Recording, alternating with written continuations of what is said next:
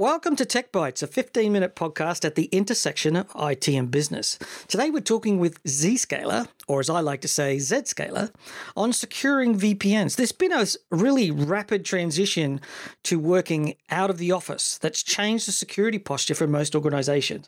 Moving from centralized work, usually in a branch or attached to a campus, to distributed work, most often connected via some sort of remote access technology, is really changing the security posture and the way we have to consider security security. Most of us are still thinking about connectivity, but now that we're getting to settle into this new normal, if you want to overuse a word, our users are unsupervised, we don't really know where they are, and we've got to start thinking about how we're going to address this problem. Joining me today is Lisa Lorenzin, who is a director of transformation strategy at Zscaler. Welcome to the show, Lisa. Thank you. It's lovely to talk with you. Oh, you say that now. Let's get straight into this. Look, there's so many challenges around VPNs, I can barely know where to start, but we want to focus today on the era of ransomware. How does Zscaler think about VPNs in the era of distributed work?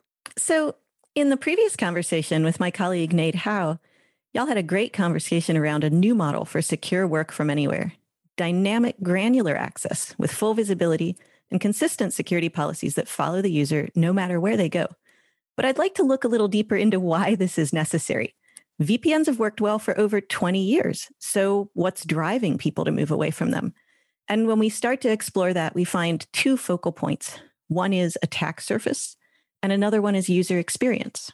Attack surface, that's interesting. That's not normally something that we've heard people talk about. Are we talking about VPN attack surface at the edge or at the core? Because really, there's only two places where a VPN is insecure: is at the device edge and at the VPN concentrator itself. Absolutely, and it's both.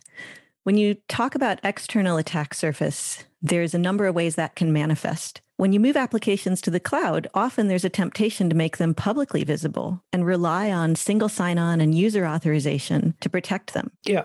But that's obviously a big increase in attack surface we have an internet attack surface analysis tool that relies on publicly available information to identify possible vulnerabilities in cloud published applications. And we ran this recently against a Fortune 500 company, and the test results were pretty shocking. We found for this particular target 342 vulnerabilities in exposed servers, 495 exposed instances on public cloud providers, some of which may have been intentional, but maybe not all of them, and 378 servers with outdated encryption protocols. And that's just one example where an organization came to us and said, What can you see when you look at us? And we were able to tell them. Ah, okay. So what you're saying is, I've got all of these servers, and now suddenly I've presented them to the public internet so that remote work can occur, so people outside of the office can get access. Mm-hmm. But really, they're not security ready or they're not up to date for, and ready for that experience. Absolutely. And it can be really hard to manage there are tools mm. like cloud security posture management that can help identify misconfigurations or check out cloud security against existing frameworks. But the more common approach is to not publicly expose them. So you put mm. them behind a VPN instead. Yeah. And this is where the attack surface becomes less obvious because insecure VPN servers are the gift that keeps on giving for attackers. well, the point is, is it's a honeypot behind the VPN. If you can hit the VPN concentrator and compromise it, then usually what you just said was the servers that are behind it are always insecure to some level because they're not exposed to the internet most often. So that's that's what you want is to compromise. Right. So again, there's external attack surface surface and internal attack surface. If you look at one big example this year in January, Travelex was hit with ransomware on New Year's Eve 2020. And they paid millions in ransom, but they were forced into bankruptcy regardless. When we look at the kill chain for that attack, attackers scanned the internet for unpatched VPN servers. They targeted the VPN server itself when they compromised the VPN server, not only did they have access to the internal network, but they also got access to logs, cached passwords, and plain text. They were able to leverage that information to gain domain admin access. And at that point, it's game over, right? they got really lateral in there. Once they were through the VPN concentrator, they went lateral and got uh, footholds everywhere that mattered and were able to own Travelex left, right, up down. Right. They were deleting backups. They were disabling endpoint security. They pushed the ransomware, the Sodinokibi ransomware to the network systems. And that's how Travelex ended up in the position they were, all because the VPN itself is an attack surface. Well, the obvious point of this discussion is that Zscaler has got something in this space. How, how do you solve that then? Because we talked in the previous show about how Zscaler has got the, the VPN capability, the traffic flows into the Zscaler cloud, it gets the benefits of all the Zscaler functionality as it goes through the cloud, it gets the logging and the inspection if that's what you choose, gets the increased security and that sort of stuff. But how do you solve this VPN problem then? Let's talk through it one item at a time the core underlying problem was unpatched VPN servers. So the VPN gateway in question, the vulnerability was found in 2019. In April of 2020, a year later, the US Cybersecurity and Infrastructure Security Agency, CISA, issued a new warning that cautions that organizations using these VPN servers may still be vulnerable to hacking, even if they applied patches for the vulnerability because attackers were still a year later using compromised Active Directory credentials to gain network access.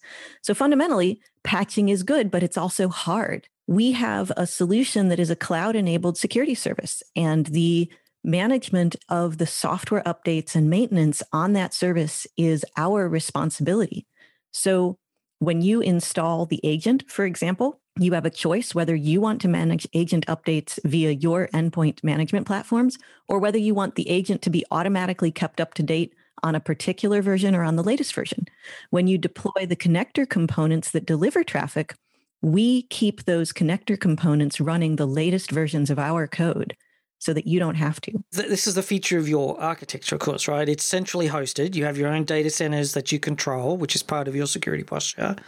And in there is the code, and you're effectively doing this continuous deployment of your infrastructure. So, as and when you find a problem or you become aware of a problem for whatever reason, internally, externally, whatever it is, you're saying basically you're going to patch it and it's going to be fixed across the board. Absolutely. And that's one of the huge benefits of a cloud enabled service is that responsibility for patching and updates and maintenance is on us. Another big challenge with uh, VPN is that in August, a hacker published a list of plain text usernames and passwords along with IP addresses for over 900 enterprise VPN servers. And that list was shared on a Russian speaking hacker forum frequented by multiple ransomware gangs. It had everything from SSH keys, IP addresses, and firmware versions for the servers, lists of all of the local users and their password hashes, admin account details, last VPN logins, including usernames and passwords. What didn't they have? That's everything you need. All you've got to do now is go and do the work. And he got it by scanning the entire internet IPv4 address space for vulnerable VPN servers. Right. So, what can we do to prevent that? We can make ourselves invisible. A VPN gateway inherently has an inbound listener that waits for the VPN client to connect to it. Mm-hmm. Our solution does away with that inbound listener. Our app connectors, which is the replacement component for that VPN server, makes an outbound only connection to the Zscaler cloud. It's TLS encrypted, mutually authenticated, and certificate pinned, so attackers can't target either the cloud infrastructure or the connector infrastructure. They can't scan to find the connectors. They can't send any kind of crafted attacks towards them. The other benefit for our solution is that we integrate with your identity and access management or ICAM. Hmm. No credentials are ever stored within Zscaler for your users. So there is no way to compromise our service and then extract the kind of information that they were extracting from these VPN. So basically, what you're saying there is that I need to provide my identity management solution, whether it's Active Directory or some other identity tool, but Zscaler is not presenting that to me. That's something that I have to secure. It's also not scannable because it's probably on my corporate office and it's behind a safe and secure VPN that you've already talked about.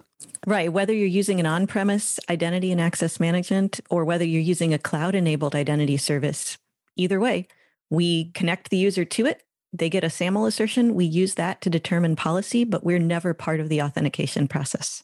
I want to come back to that certificate pinning just for a minute because that's really important because certificate pinning solves a lot of the TLS weaknesses and so forth. Like if you've got a VPN and it's running SSL3, SSL3 is now compromised. If you're running TLS1, you've got problems around that. If you're using modern TLS with certificate pinning, that's, well, for all intents and purposes, unhackable today. Right. You can't man in the middle the communications between our infrastructure components. And you can also piggyback on our security for your legacy web apps. If you have a web server that's only running weakly encrypted ciphers, you don't have to publicly expose that. You can encapsulate that traffic in our strongly encrypted connections. And then we are protecting against those SSL vulnerabilities on the server until you have a chance to get around to updating it. and if it's an Oracle server, you know, or one of those vendors who's a little bit laggardly when it comes to patching the stuff or making the patches available, you can put it safely somewhere where it can't be found. Like that's part of this is not it's not security by obscurity, but when you put something on the internet publicly, it's vulnerable right? It's right. not obscure. It's effectively waving a little flag saying, I'm here to be found, right? A bit like your yep your house on Google Maps is visible, right? And that's the first part in scanning for whether I can break into your house. Similar sorts of problems. Well, and speaking of breaking into your house, when we sent all of our users home due to COVID 19, one of the big security considerations, as you mentioned with ransomware, it's not just that companies could be compromised by targeting the company infrastructure. More and more, we're seeing attacks against the remote user as well. Hmm. So now that user is on a home network, maybe shared with multiple people working, kids in school. They are accessing corporate resources over the same network as all this other traffic. They may be vulnerable to web based attacks. Oh, yeah, or lateral movement inside of the house. You know, if you've got a partner or a kid and the kid's laptop is compromised and they've got access to the work laptop, lateral. Completely.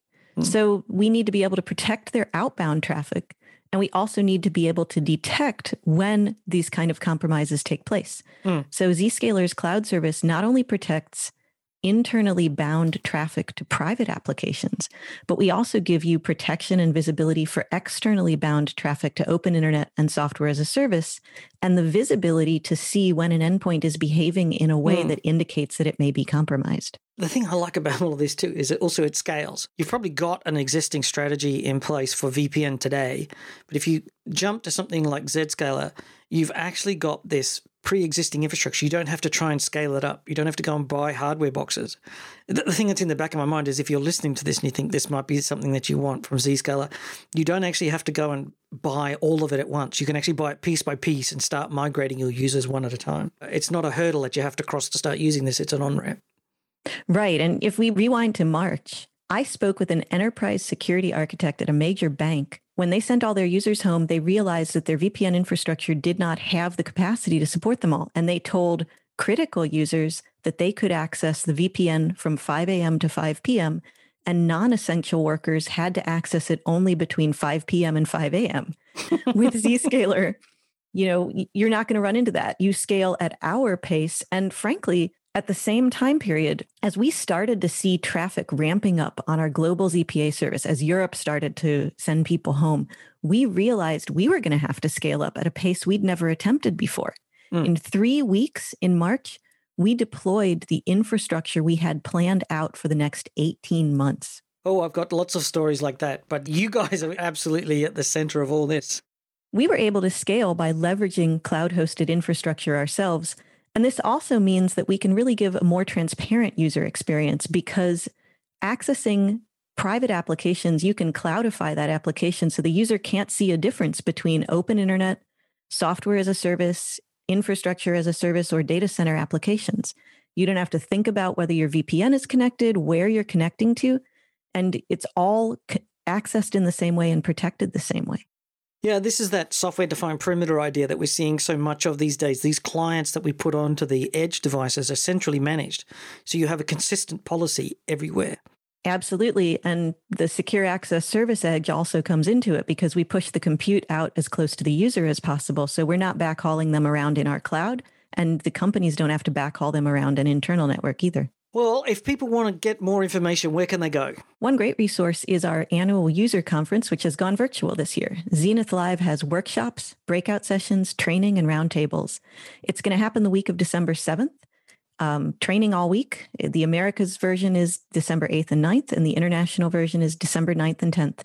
You can find more information at www.zscaler.com slash zenith live. Well, thank you so much for coming on the show today. This has been actually quite delightful. It's a little bit of I hadn't thought about is that VPN concentrators are sort of sitting duck targets in some cases. And I suspect, although we didn't mention the name, I suspect I know the name of the vendor who's been having a tough time with their VPN compromises being owned left and right on the internet.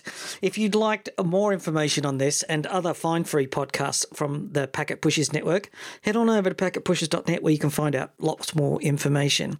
Thanks to Zscaler for sponsoring us today. You can find out more. They've got a particularly good ebook that I want to recommend to you. It's zscaler.com, securing remote work. It's actually well done. I talked about it in the last show. It's a really nice piece of ebook if you want some more brain food to think about how VPNs can work. Uh, I found it quite useful. As always, you can follow us on Twitter at, at Packet Pushers, find us on LinkedIn, and rate us on Apple Podcasts. And last but not least, remember that too much networking would never be enough.